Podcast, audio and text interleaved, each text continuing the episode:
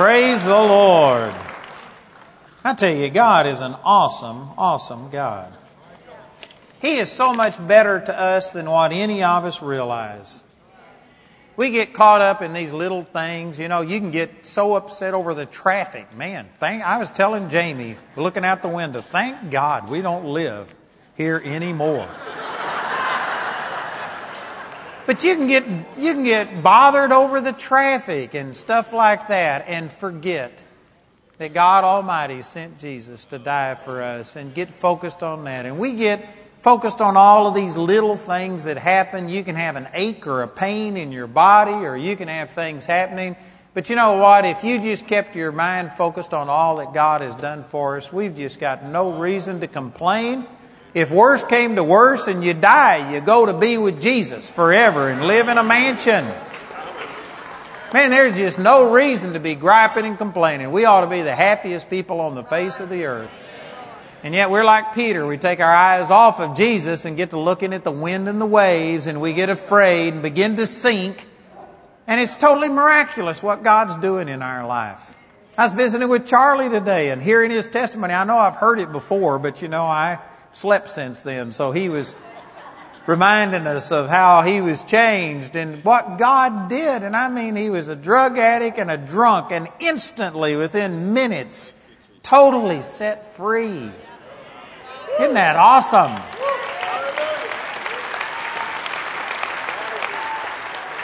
He's walking on water every day of his life. And you can either choose to focus on what you are doing or you can focus on what isn't working and get all discouraged. But God is a good God. Praise the Lord. I think when we get to heaven, one of the things that's going to amaze us is why we got so upset and obsessed over insignificant things. Part of it's just because we stay so plugged into this world. If you know, I saw a bumper sticker that says, if you aren't depressed, are concerned, I forgot the exact wording, but something like that. If you aren't depressed, you aren't paying attention. and you know what? If, if all you're doing is looking at the natural realm, that's true. Because, I mean, we live in a fallen world and there's a lot of bad things happening. But man, God is so good. The Bible says that the heavens declare the glory of God. His firmament shows uh, His handiwork. Day unto day utters speech. Night unto night shows knowledge. Did you know he had a beautiful day today? This was just a nearly perfect day. It was awesome. God was just speaking loud and clear, and yet there's people that didn't hear from God today. Not because God's not speaking, but because we aren't paying attention, because we're plugged into the news and listening to the latest sex scandal or the latest what happened over here, and we're thinking about those things instead of letting God speak to us through His Word and through creation. Well, God is good. God is good. God loves every one of us, and He's trying to reach us, and I believe that He brought you here tonight to receive. You know what I'm going to talk about? Let's turn back over to Proverbs chapter 3, where I received the offering. And I thought I'd just start with this verse. But in Proverbs chapter 3, in verse 7, I read this earlier. It says, Be not wise in thine own eyes, fear the Lord, and depart from evil. I'm going to talk about the fear of the Lord throughout this entire weekend. And I tell you, I think that this is really important. It's very important.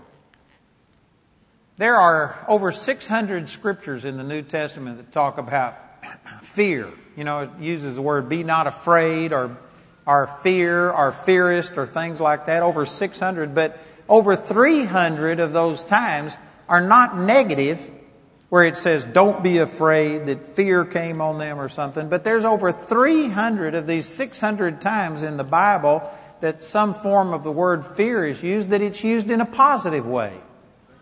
Where it talks about fearing the Lord as being a good thing and a positive thing. And again, because I teach on grace so much, there's a lot of people that you know we're supposed to accept the love of God. It says in 1 John 4:18 that perfect love casts out fear. And so there's people that take that truth and think that man there shouldn't be any fear in our life at all. There shouldn't be terror, there shouldn't be dread, there shouldn't be condemnation and that kind of fear for a believer But there should be a reverence, an honor, a respect, an awe of God, an honoring of God. I'm going to go through a lot of scriptures and show you what the fear of God is in a positive way. But we need to have a fear of God, and because there isn't a fear of God in people, I'm going to share a bunch of scriptures with you, like Psalms chapter 36, verse 1, where it says, The transgression of the wicked says within my heart that there is no fear of God before them. One of the reasons that people do this, Proverbs chapter 16, verse 6 says it, the fear of God causes people to depart from evil. And anyway, we need a godly type of fear, not a condemnation, not terror or dread, but a godly type of fear. Look at this in Isaiah chapter 11. This is a prophecy about Jesus. In Isaiah chapter 11, and if you're familiar with Scripture, it's very obvious that this is a prophecy of the Messiah. I won't take time to confirm that, but if you study it, you could confirm all of this. In Isaiah chapter 11, verse 1, it says, There shall come forth a rod out of the stem of Jesse, and a branch shall grow out of his roots. And the Spirit of the Lord shall rest upon him the Spirit of wisdom and understanding, the Spirit of counsel and might, the Spirit of knowledge and of the fear of the Lord. Now, this is talking about Jesus. And it says that he will have a fear of the Lord in verse 3 and shall make him of quick understanding in the fear of the Lord. And he shall not judge after the sight of his eyes, neither reprove after the hearing of his ears. But with righteousness shall he judge the poor and reprove with equity for the meek of the earth. And he shall smite the earth with the rod of his mouth, and with the breath of his lips shall he slay the wicked.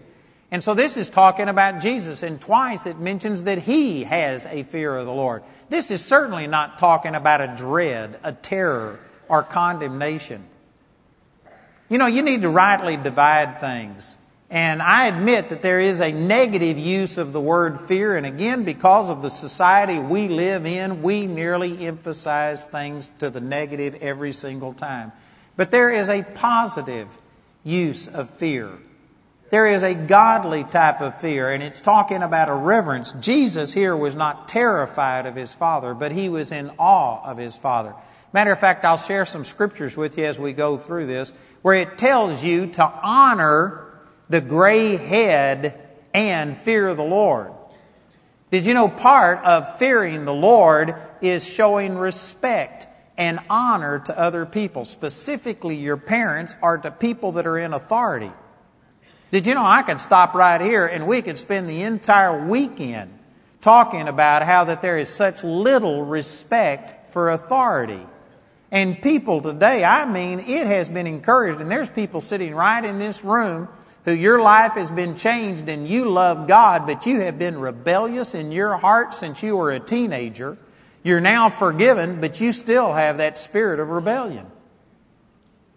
And it's because there isn't a fear of God. It's because, like that scripture I was using in Proverbs chapter 3, you are wise in your own eyes. You think your opinion is better than anybody else's, and you just don't respect other people. You don't honor other people.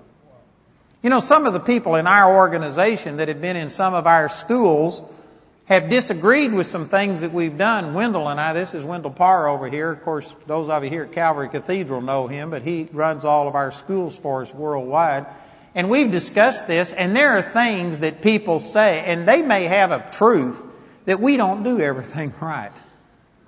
You know, we just got through with the um, director of our Uganda Bible School. He died this summer and it threw us into turmoil. And I was just over there last week dealing with some things, and you know, not everything was done right. And we had some graduates that were there that they went just to help. They didn't have any clue that they were going to be running the Bible school. But when Leland died, they had to take over, and they aren't really leaders. They admitted that, said it themselves, but they were there and they stepped up to the plate and they did a great job. Man, I praise God for them that they didn't run. They stayed and they did what needed to be done. But you know what? They didn't do it all perfectly. And so somebody has a gripe or a complaint about this or that and things like this. And you know what? They may have had a truth, but they didn't respect the leadership that was there. You don't have to necessarily agree with everybody. They don't have to do everything right, but you need to respect authority over you. And there's not very many people that have that attitude. There are people that if they just find one thing wrong, they're looking for something wrong, and they find one thing wrong, well, then that gives them the right to criticize you, to go and talk behind your back, undermine your authority. You know what that is? That is a lack of fear of the Lord. You don't reverence God and you don't reverence the people. You don't respect and honor other people. We got a lot of loose cannons that just go around and they're, they're the standard and everybody has to match up to them. I tell you what, I'm preaching better than you're listening. But there are some of you that love God and your life has been changed, but you have lived with a rebellious attitude for 30, 40, 50, 60 years and you can't understand why things don't work. And it's because you don't respect and honor other people. You know, today, everything in our society is so humanistic. They're looking at only the physical side of everything. They don't understand that there's a spiritual truth and reality and a spiritual world. And so they're, they're trying to find an organic, chemical, physical answer for everything that goes on. And one of the things, this is just one area, but they talk about diet and exercise, and they are obsessing to the point that they are now beginning to tax foods that they don't consider are good for you, and ban this, and forbid children to have certain foods and do all of these things. And they're just getting extreme with this because they only think that physical things affect your health. And yet the Bible says, Proverbs 17 22, I believe it is, a merry heart does good like a medicine. It says in uh, Exodus chapter 20, around verse 12, or 10, 12, somewhere, it says, Honor your father and mother that your days may be long upon the land which God has given you. It says in Psalms chapter 34, if you love life and long days and you want to see your life lengthened, then honor the Lord and fear Him and hate evil and depart from evil. You don't hear that emphasized. They only talk about the physical things, about the food that you eat and about your exercise, and yet the spiritual things are more important than the physical. This is just andiology. You can throw this away if you want to. I don't have a scripture to tie this to, but I firmly believe that physical uh, health and longevity is about maybe 30%. I'm just pulling this from my own uh, understanding. Maybe 30% diet and exercise. And more important than that is your spiritual well being, whether you are honoring God, whether you are honoring people, whether you're walking in joy and peace. The medical profession will come along and say that stress causes your immune system to not work as well and it makes you susceptible to stuff. And people don't even take all that stuff into account. You know, they recently went over to Japan and did a survey because the Japanese have the lowest uh, rate of heart disease of any developed country. And so they went over to analyze why they had such low heart disease rate, and they figured out that it's because they eat so much fish. And so now they come up with these fish oils and all of this stuff. And they never even factored into the account that it says, honor your father and mother that your days may be long upon the land. And the Japanese go to an extreme in this, to the point that they even worship ancestors. But you talk about honoring your parents and stuff, and they never factored that into it. They only look at the physical, natural things. I tell you, a greater common denominator, when they had the, uh, the tsunami, the earthquake, and then the tsunami and stuff, did you know that the Japanese had very little looting? If that would have happened in the United States, because there isn't an honor, a respect for God or for other people, I guarantee you it would have been devastating, the looting and the things that went on. And in Japan, there was hardly any of it. I'm not saying that they're a perfect culture. They need Jesus the same as anybody else, but it's built into their culture to honor the elderly, to respect their parents, to respect other people. And because of it, that's one of the reasons that they have the lowest heart uh, problems, and it's not fish oil. That might be a portion of it. I think maybe 30% of it, but I bet you 70 or 80% of your health is more important about the spiritual, emotional things than just the physical things. Now, that's not all that there is to it. You do need to take care of yourself, but I'm saying we have just looked at things from a humanistic standpoint. We live in a world that does not have a godly perspective, and sad to say, most Christians are so plugged into our society that we've adopted the humanistic attitudes and opinions, and it's not correct. We need to honor God, and when you honor the elderly, when you honor other people, when you respect authority, when you respect the people put in position of authority over you, did you know it is fearing God? It is honoring God. It's reverencing God. When you talk about the cops in a way that is detrimental and just gripe and complain, does this mean that every policeman is absolutely perfect? No. But the Bible says in Romans chapter 13, that if you resist the power, you are resisting God. God is the one who established governments. For those of you who can remember what it was like under the Soviet Union, did you know I don't believe that that's a godly form of government? It was oppressive. I've been over there behind the Iron Curtain. I saw people's lives that were messed up. We had the KGB take our car apart, bolt by bolt. We've had, we've been in there. We've been intimidated. We've had things happen. I'm not saying it's a good form of government. But God ordained governments. He didn't ordain every government to function the way that they do, but He ordained governments. And it was proven that when the Soviet Union all of a sudden broke up and there was a void of government, did you know that oh, communism was better than anarchy? And a lot of these nations went into anarchy and there was bloodbaths and there was people killed because government authority system is ordained by God. Now, not every authority functions properly and there's room for change and we can pray for change and stuff like that, but you cannot sit there and just overthrow governments and in that void there comes all kinds of problems. And in America today, we've got a total disregard for authority. We got an independent attitude that we are the center of the universe and nobody can tell me what to do. And you know what? It's not a fear of God. If you were to read in Romans chapter 13, let me just read some of this rather than refer to it. But in Romans chapter 13, let me read some of this about authority that God set over us. In verse 1, he says, Let every soul be subject unto the higher powers, for there is no power but of God. The powers that be are ordained of God. Again, this is not saying that God ordained communism. This is not saying that God ordained dictators. We were just in Uganda and man, some of my friends over there went through Idi Amin's rule and saw every single member of their family killed in front of them. And they laid down and played dead and were able to survive. That doesn't mean that God ordained Idi Amin to go out and kill people, but it means that God ordained governments. It's just, you know, it's no different than a minister. God calls people to be leaders in the church. He raises up apostles, prophets, evangelists, pastors, and teachers.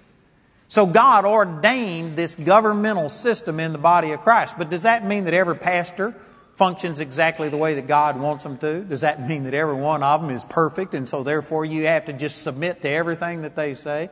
No, this isn't saying that people don't make mistakes and that there's not room for improvements. But I'm telling you this that rather than you go in, if somebody does something wrong, rather than you standing up as a member of the church and splitting the church and coming against the government system and saying, I don't like the way you're doing it, so I'm criticizing you, you're worse than the person and what they're doing wrong. The strife and division that you are ushering in is terrible. Did you know in church, I'm amazed at this. We see this in our ministry, and right now we've got a, our, the ministry is going really good, and we're doing good. So I'm not saying this based on anything current, but I've experienced this in my ministry. I've experienced it in church that you would never go into a business and do the things that you do in church. You would never go into a business and if you don't like your boss and the, something he told you to do, you wouldn't go around and murmur to everybody and say, I don't like this and I don't believe he should be doing this.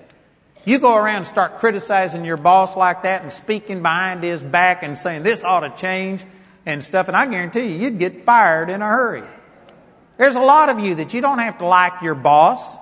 You don't agree with everything they do, but you know what? They're the boss. And if you want a job, you just work there. And if it's totally immoral, well, then you've got an obligation to leave that place or to do something, but you don't have the right to go to the CEO and tell him that he's wrong and start correcting him and telling him what to do. You understand your position in authority and you recognize that somebody's in authority over you, and so you submit yourself. But in church, a pastor is fair game. If you don't like it, you go to criticizing him, speaking behind his back. I couldn't tell you how many times people have gotten hold of my teaching and it's different than what they're hearing in their church. And so they say, I'm going to stay there. God called me to stay there and I'm going to change that church. And I tell them, that is not God. I said, that is not a godly attitude. I've pastored churches, and it takes a miracle for the pastor to change the church. I tell you, it is a first class miracle for a pastor to change the hearts of people and for you as a member of the church to stand up and start criticizing and speaking against it and getting your little group over here and saying, let's change this and the pastor isn't right about this and he's wrong and we ought to do this and you're going to do that. And man, intercessors. That gives you a covering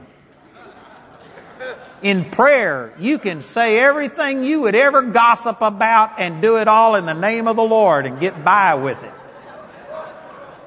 I tell you what, intercessors have split a lot of churches.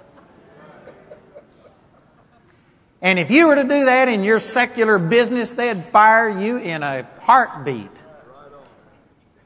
But when it comes to church, it's just like, well, he's a brother in the Lord just the same as I am. What makes him think that he's any better than me? It doesn't mean that he's better, it just means that he's got a position of authority. I'm not better than any person in my ministry, but you know what? It's my name that's on the door. And I'm responsible. And if people don't like the way I do things, I'm not saying I do everything right, but you know what? It's my ministry. God's the one that called me to it. The pastor of the church is the one that God set in leadership, and you ought to submit to his authority or get out. Amen? And if you don't like the pastor, then get out and let them stay in unity and believe the wrong thing rather than get in and sow strife. James 3:16 says where envy and strife is there's confusion in every evil work. You open up a door to cancers, to diseases, to poverty, to divorce, to homosexuality, to adultery. You open up the door to every evil work when you sow discord among the brethren. Bible says six things God hates. Seven are an abomination, and the seventh thing that made it an abomination to him is him that sows discord among the brethren. You know what that is? That's a lack of fearing God. You don't respect God. You don't respect the people that God put in positions of leadership. You don't have to like everything that they do, but you don't speak against the leader. That doesn't mean that you're just going to drink the Kool Aid. If they're doing something wrong, don't follow them, but don't be mean about it. Don't be critical about it. If you don't like your boss and if it's something that is just totally ungodly, don't do it. But you can go to him and say, Look, I respect you and you're the boss and I'm not. But you've asked me to falsify something and I cannot do that and you either make an exception for me because I am not going to operate in a lack of integrity or whatever, or I'll just leave, but I'm not going to criticize you.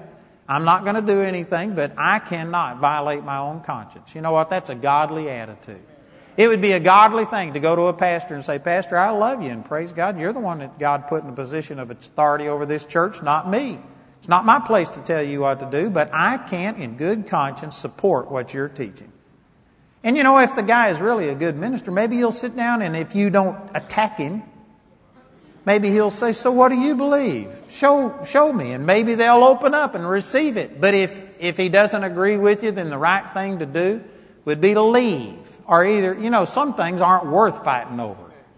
There's some things that are in, you know, maybe you don't like the color of the carpet. Maybe you don't like the style of music. That's not worth splitting something over. But I mean, if it's a doctrinal issue and if you just can't reconcile it, leave, but don't sow discord.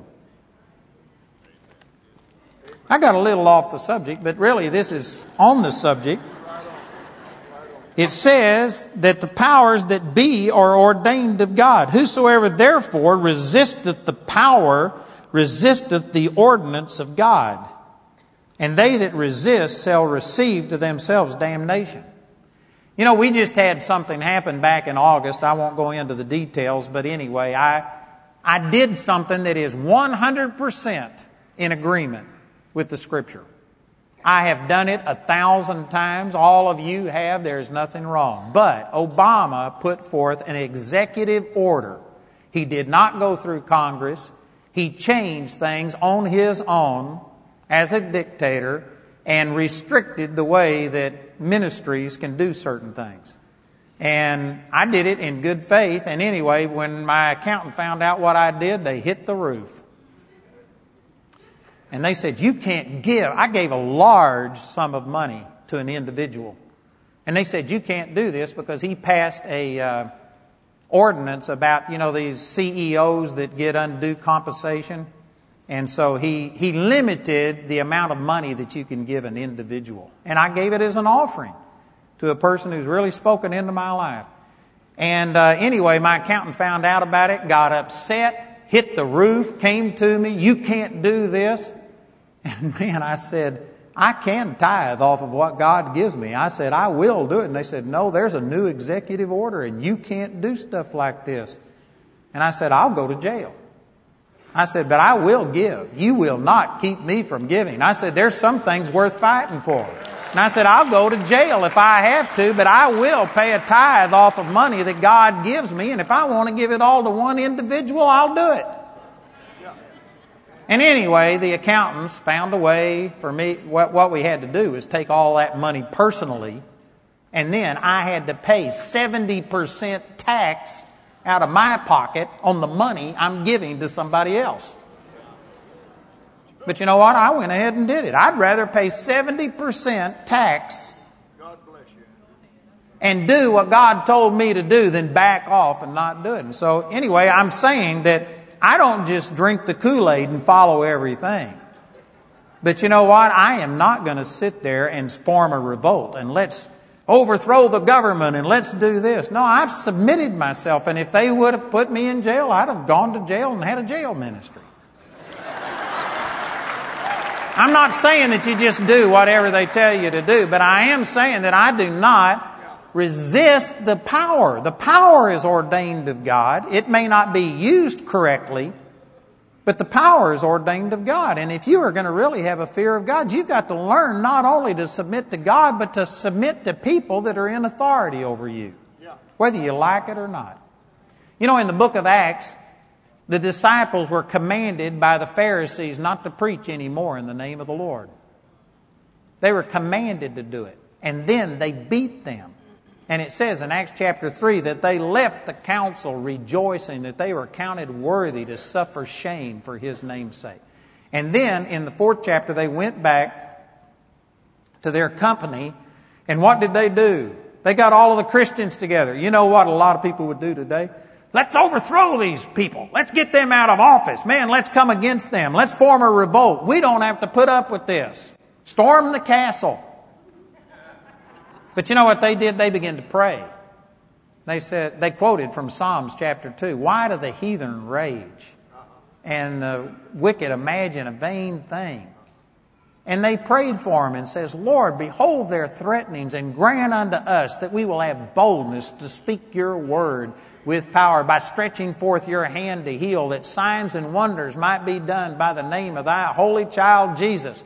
They didn't rebel. They didn't form a revolt. They didn't criticize those people. They didn't try and overturn the government, which there, you know, we talk about problems that we have with our government. Boy, it makes it look really good compared to the Roman government and the way things did. And yet they didn't resist the power. They didn't rebel, but they didn't obey anything that was ungodly. You can disobey in a way that you are still submitted to the power. And they prayed and they went ahead and continued to preach the gospel. They did not respond. If our government ever tells me that I can't preach the gospel, I'll still do it. And if they throw me in jail, take away my 501c3 or whatever, I'm not going to be intimidated by them. I'm going to do what God tells me to do. Amen. Man, we've got to fear God more than we fear people. But there is a right and a wrong way to disobey. And those disciples showed a good way. They didn't, they didn't form a revolt. They didn't criticize the government. They prayed for the government, prayed that God would touch them. And then they said, Give us boldness to go ahead and do what's right. And they went ahead and did what's right. Do you know over in England, I've got a television network over there, the God Channel. They now have a God Channel USA, but they used to be God Channel in England, is where it started. And I've been on there for uh, 11 years, broadcasting on their network. Rory and uh, Wendy Alec uh, have been friends of mine, not real close friends, but I've known them for a long time. And anyway, they've helped me to be on there. But when they were based in the UK, did you know that in the UK it is against the law to say that Jesus is the way, the truth, and the life on television? You can't say that. It's against the law. Because that is restrictive and it's saying that the Bible is right and everybody else is wrong, and that's a hate crime. So they don't allow you to say that. You could say that the Bible says Jesus is the way, the truth, and the life, but you couldn't make it just a statement that it's absolutely true. I actually had a um, book on my uh, table, and they blurred it out because it had an offensive title on it that was contrary to their hate laws. I said something about homosexuality being wrong, and they took my program off the air. I said something about abortion being murder, and they took my program off the air. I mean, while it was playing, they, the government agency calls up and stops it. And you know what? In the UK, they've just got such restrictive things that they won't allow you to do.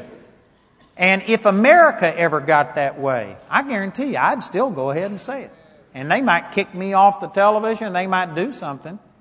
But I'm going to continue to do what God tells me to do, but I'm not going to do it in a way that I hate America and I thumb my nose at you and I refuse to submit to you. I'm just going to obey God. And if it costs me something, if it puts me in jail, I'll do it. That's the fear of God. And yet I'm doing it in a way that I'm not rebellious at our nation. I'm not against it. I pray for our nation. But if it ever comes to a choice between God and this country, I'm a Christian more than I'm an American. Amen. And I will honor God above this country. And so it says in verse 3, it says, For rulers are not a terror to good works, but to the evil. Wilt thou then not be afraid of the power? Do that which is good, and thou shalt have praise of the same. For he is a minister of God to thee for good. But if thou do that which is evil, be afraid, for he beareth not the sword in vain. For he is the minister of God, a revenger to execute wrath upon him that doeth evil. Wherefore ye must needs be subject, not only for wrath, but also for conscience sake.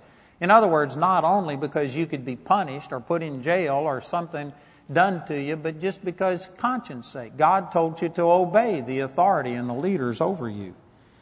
For uh, this cause pay ye tribute also, for they are God's ministers standing, uh, attending continually upon this very thing. Render therefore to all their dues, tribute to whom tribute is due, custom to whom custom, fear to whom fear, honor to whom honor.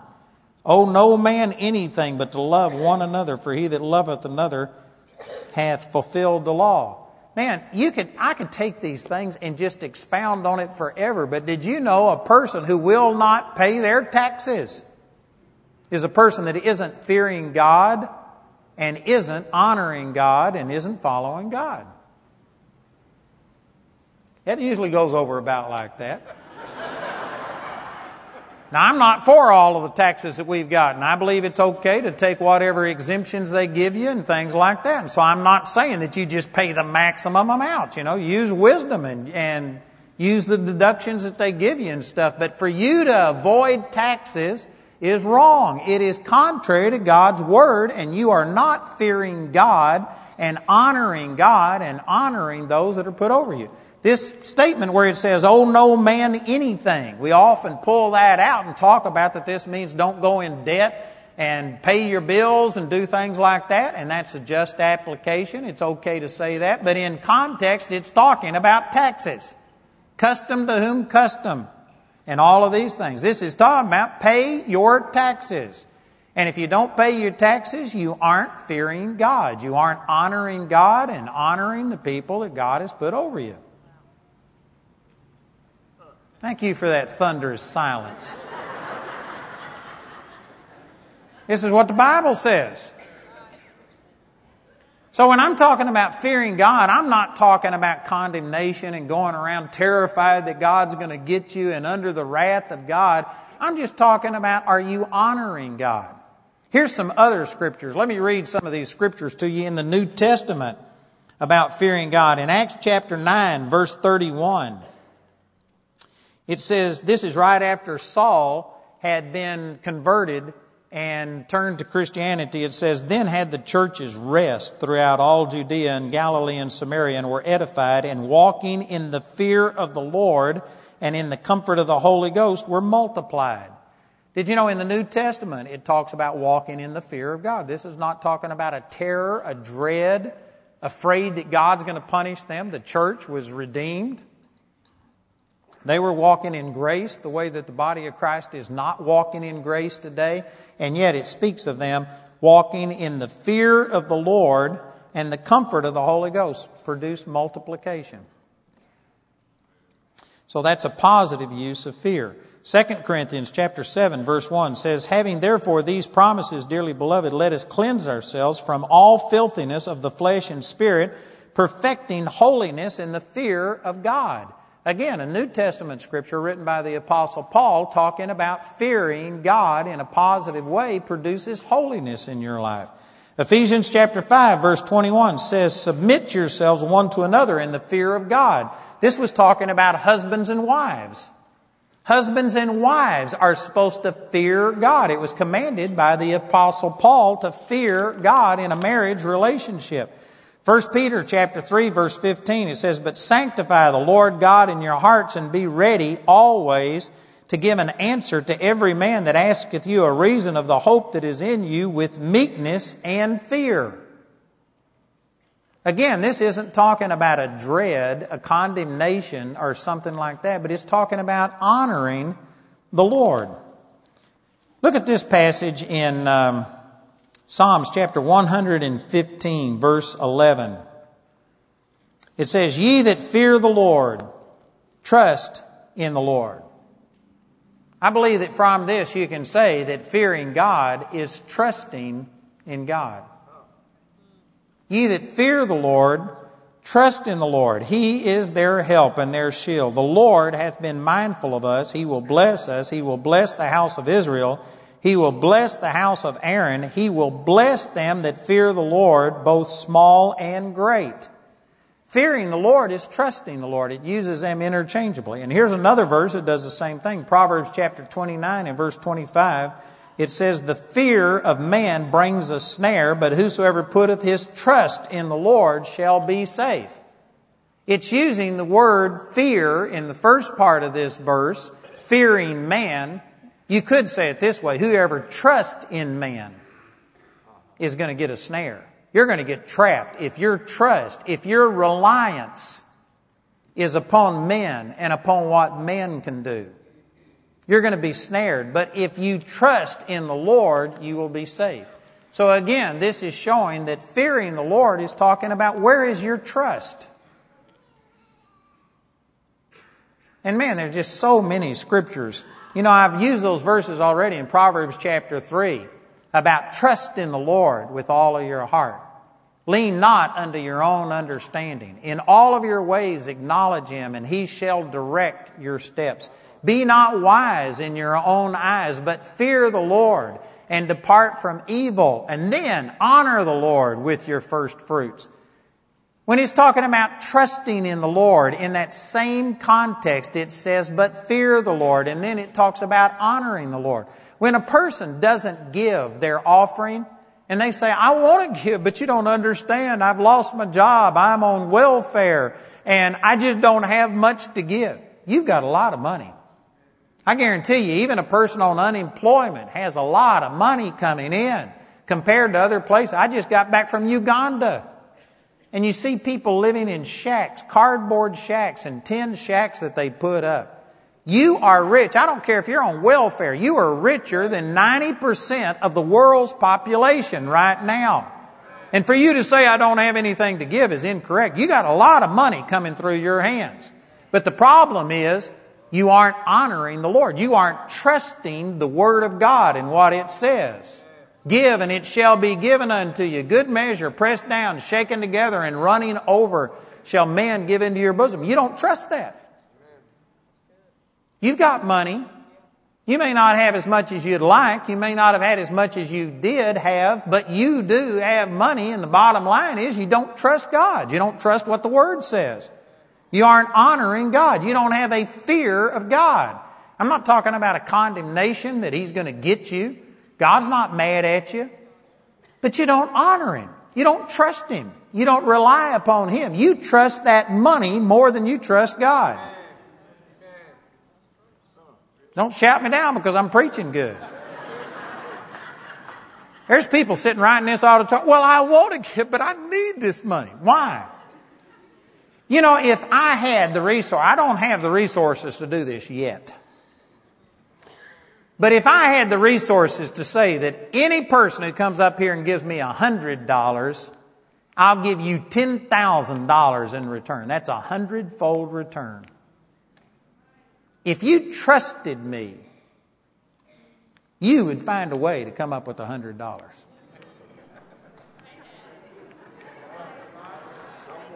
You would come up with a hundred dollars. If you had to, you'd punch your neighbor and say, give me a hundred dollars and I'll give you back two hundred dollars.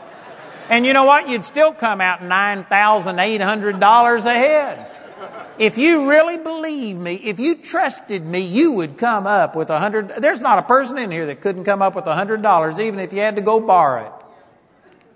If you trusted me. And Jesus has said that there is not a single person, no man, that has left house or father or mother or brother or sister or lands for my sake in the gospel. There is not a single person but what he will receive a hundredfold in this life. Not just in the one to come, but in this life. That is a promise from God. And if you are saying, I just can't give, it is not that you can't give, it's that you won't give because you trust that money more than you trust God. You, you fear money. You fear being without money more than you fear God. That's the bottom line. I'm just trying to make it plain. We, we get into these mind games and we deceive our own selves and think, I just can't do it. You can give. God didn't tell you you had to give $100 or $1,000. He put down percentages. If all you've got's a dollar bill, you've got a tithe. If you've got a dime, you've got a tithe. Every single person can give. It just comes down to where is your trust? What is it that you fear? And most people actually put their trust in God, in money more than they do in God. It's actually a misnomer on our coins when it says, in God we trust. Most people trust in that coin more than they trust in God. That is not having a fear of God.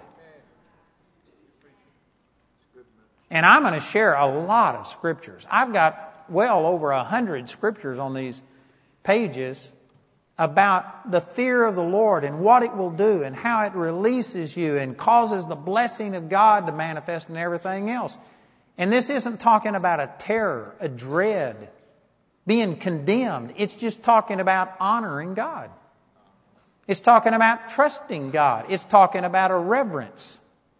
Matter of fact, if you look in Ephesians chapter 5 and verse 33, this is right after It said, I believe in verse 21, about submitting yourselves one to another in the fear of God.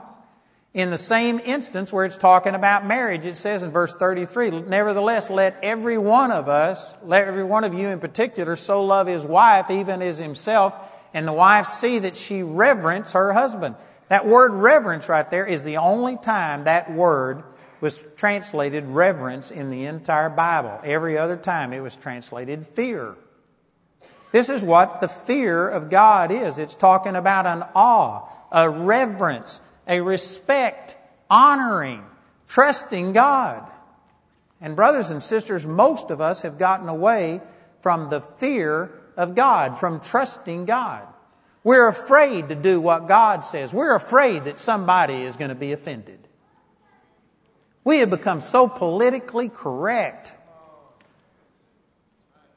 that you can say whatever you want to, but the bottom line is we fear men more than we fear God. We fear criticism. You know, in America, America was built on the preaching of the gospel. And if you've ever listened to David Barton, he for, I forget the exact figures, but the Constitution quoted New, Test, uh, New England preachers over 78 times are direct quotes in our Constitution. It was founded upon revival, upon people that were preaching the Word of God. And the Word of God was all throughout there. And yet, over a period of time, it has gotten to the point that people think that for a preacher to have an opinion on a social issue is crossing the bounds between separation of church and state and that we shouldn't do that. That's all a lie. This nation was founded on those kind of things. We've got every right, matter of fact, we've got a responsibility from God to have an opinion on abortion and on homosexuality and on adultery and on economics and stuff like that. But most preachers have been cowed into submission to where they won't say things like this. They're afraid they'll lose their 501c3. Obama has tried to take away religious exemptions and tried to take away the uh, discount for giving to a religious uh, deal. And you know what? I don't think that's a good thing. I think it's wonderful that we give a benefit to churches because, man, man, I could spend hours and hours and hours on this. But if it wasn't for the churches here in Fort Worth, this city, we don't even have a clue what it would be like. Man, the gospel is such a restraint on evil. The good that is done through this church, the Stitches program, and so many other things that you do, ministry and prisons, and on and on and on and on it goes, it makes a difference in the quality of this entire area. And man, the government is smart to give us a benefit and help us. You know, we just had a situation where the HUD, Housing and Urban Development, took away funding from a place where a, one of our Bible college graduates uh, funds uh, women that have been, what is it, dope addiction? And they're coming out of that dope addiction. And she has a home where she brings these people in and rehabilitates them and helps get them jobs and do things. And anyway, HUD has been funding her, each one of these homes, for uh, $25,000 a year. They've been giving them money because it's, a, it's helping these low income, uh, mostly single mothers and things like that. And so uh, this lady rehabilitates them. And in the Sunday paper, they just came out that HUD found out, they knew that she was doing Bible studies, but they thought it was voluntary. They found out that it's mandatory. She mandates Bible studies. So they came to her and they told her that we're going to take away your funding if it's mandated. We can't do anything where you mandate that a person has to study the Bible. And Marilyn told them, says, I won't compromise, says this is the only thing that's changing them. She has a 70 to 80% cure rate with all of the women that go through her program as opposed to like 5% that go through a secular program. And she says it's the spiritual impact that is making the difference and I won't compromise. And so they cut her funding off, took away from her that $25,000 deal. And you know what? I'm saying this to glorify God and to praise God. But when I heard about it, I said, I'll make up what the government did, and we support her now, and we're giving what HUD used to do. And this is the way that it ought to be. That you know what? If, man, I'm not going to let the government bully and intimidate me into things and say that we're going to take away this. If they take away my tax exemption, I'll still preach the gospel. And God will supply my needs, and I can do it. Amen. So what if they take away our tax exemption? Who gives a rip? Paul didn't have a tax exemption, and he changed the world. Man, we need to fear God. We need to honor God, trust God, respect God, reverence God more than you respect this political correctness and what other people have to say. We need to stand up and take a stand. And I'm telling you, brothers and sisters, the body of Christ as a whole has not feared God, respected God, honored God, trusted God. We have been cowed into submission. There are many of you that when you go to work, you're afraid to say what you believe because you're afraid of the criticism that might come your way, because somebody might tell you to quit preaching or whatever. Now, you've got a responsibility to turn in a good day's work, and if you're preaching on the job, not doing your job, that's not right. But I'm saying, just you in conversation taking a stand for righteousness and standing up for godliness and saying that abortion is murder and saying that homosexuality is wrong and just standing for righteousness, man, you shouldn't be afraid to do that. And yet there's a lot of people that are more afraid of men and their rejection than they are of God. They reverence men more than they reverence God. And if every person in here, I don't know all of the people where you live, but if every person in here was to take this message and start recognizing that, you know what, I need to honor God. I need to respect Him. I need to show Him more reverence than I do this lost person over here. And if every person in here was to go out, I guarantee you, you would just go back through all throughout this metroplex. The number of people right here, if we stood up for righteousness and godliness, and I'm not talking about in a condemning way where you're browbeating people, but in love, you just stand up and say, I love you. But you're wrong. Amen. Tell a person the truth. You know, the Lord spoke this to me years ago. And He said, You do not have the right to reject the truth for another person. What that meant to me was I was afraid to tell some people the truth because I thought it might cause them to be offended. And so rather than tell them the truth and give them the privilege and the honor of rejecting the word on their own, I rejected it for them. I wouldn't share it with them. And God says you don't have the right to reject that truth for another person. For you to sit there and say, well, this person may not understand, they might be offended. You just rejected it for them. You didn't tell them the truth. You didn't even give them the privilege, the honor, the chance of rejecting it on their own. And you don't have that right. You ought to tell a person the truth. In Leviticus chapter 19, let me read this to you. I'm not sure that I can quote it exactly, but this is the Old Testament law, Leviticus chapter 19. And I believe it's verse 17. It says, uh, Thou shalt not hate thy brother in thine heart, but thou shalt in any wise rebuke thy neighbor and not suffer sin upon him. That says that if you don't rebuke your neighbor, if you don't tell them the truth, you hate them. Or you could rephrase it this way you love yourself more than you love them. You would rather go without that little look, that little glance, that little criticism, the little roll of the eyes. You love yourself so much that you don't want to suffer somebody rolling their eyes at you or saying, oh man, a fanatic. And so you're just not going to tell them the truth. And you can say what you want to, but it comes down to you, you love yourself more than others. And then look at the next verse in verse 18. Thou shalt not avenge nor bear any grudge against the children of thy people, but thou shalt love thy neighbor as thyself. I am the Lord. Jesus quoted that, and we know this that you love your neighbor as yourself, the golden rule. Do unto others as you would have them do unto you, but we don't recognize the context. The context in the previous verse says if you don't do this, you hate your neighbor. You aren't telling them the truth. And we, you can wrap that any way you want to, but the bottom line is we actually fear the rejection of people more than we fear God. We want the acceptance of people more than we want the acceptance of God. Those are some strong statements, but that's what these verses are talking about. And so the fear of man brings a snare, but whoever puts his trust in the Lord shall be safe.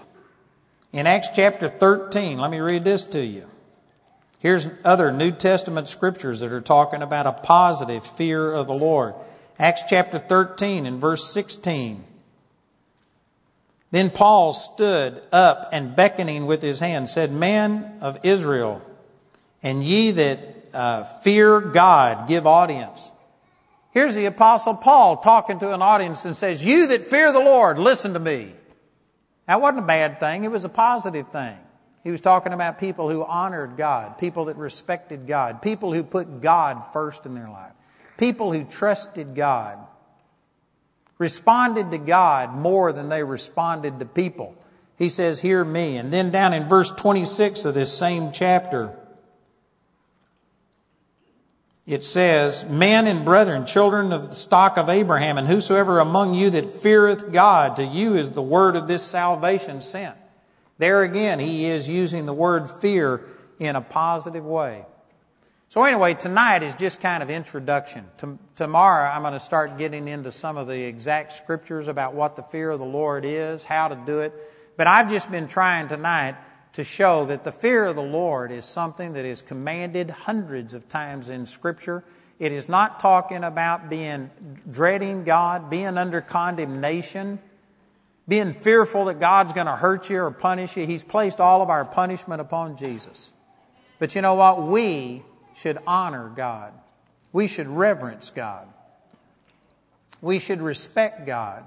We should trust God. We should exalt God above any other person. And there isn't a lot of that in our society today. We don't honor God. We lean unto our own understanding. We walk in our own eyes, wisdom. And we live in rebellion at the authority that God has placed in our life. And we wonder why we have a lot of the problems that we have. It's because there isn't a fear of God. Man, the fear of God is healthy. The fear of God, one of the scriptures I'll be reading, it'll prolong your life. You'll live longer if you fear God and honor God and put God first. You don't have to be afraid of people.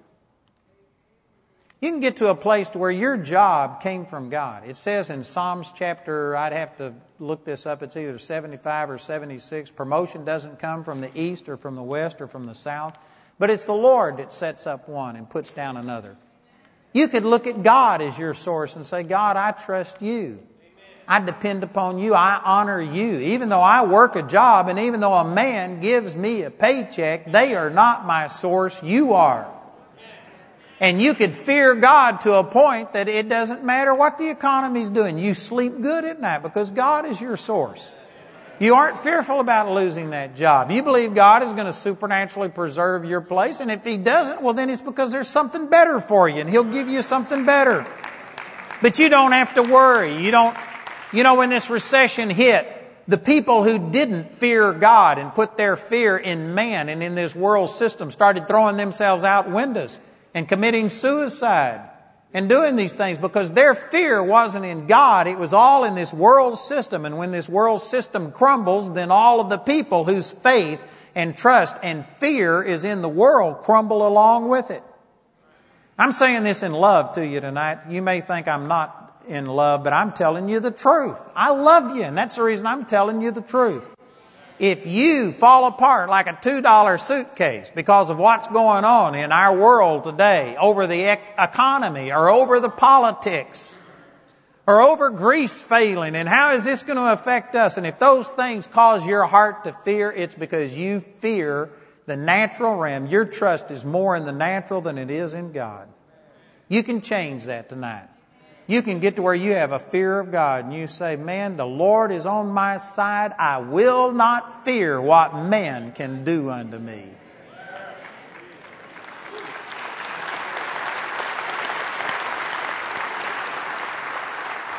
If you're anxious and worried and got ulcers and you're depressed and struggling with all of these things, it's because you do not fear God. You fear men. You fear circumstances. Your fear is in physical, natural things more than it is in God.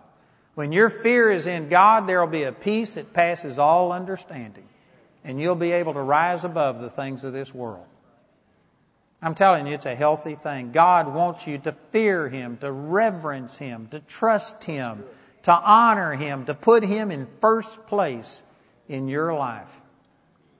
And man, I'm going to share so many scriptures with you about what the fear of God produces in your life. But this is powerful, and it's something that's missing in even a lot of Christians' lives.